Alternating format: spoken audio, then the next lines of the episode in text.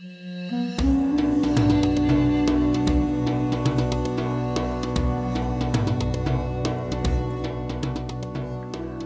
3, Episode 49 Readings and Riffs, continuing with excerpts from The Gift. Poems by Hafiz, the Sufi master. Translated by Daniel Ladinsky. Chapter 5 Lifts Beyond Conception.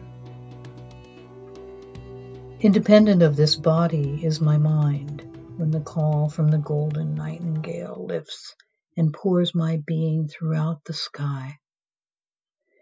Independent of this mind is my heart when God unfurls even a shadow of his tress upon my bare shoulder.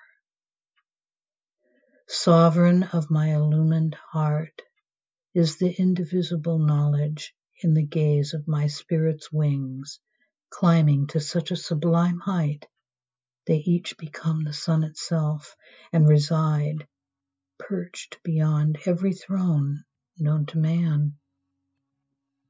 Hafiz.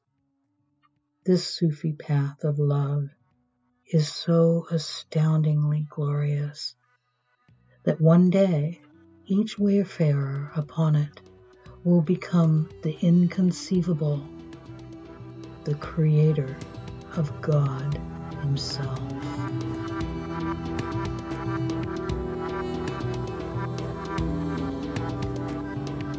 The riff aspect of these postings can be found on my website blog at allthedifferentways.com, where I have composed thoughts and multimedia responses to these poems.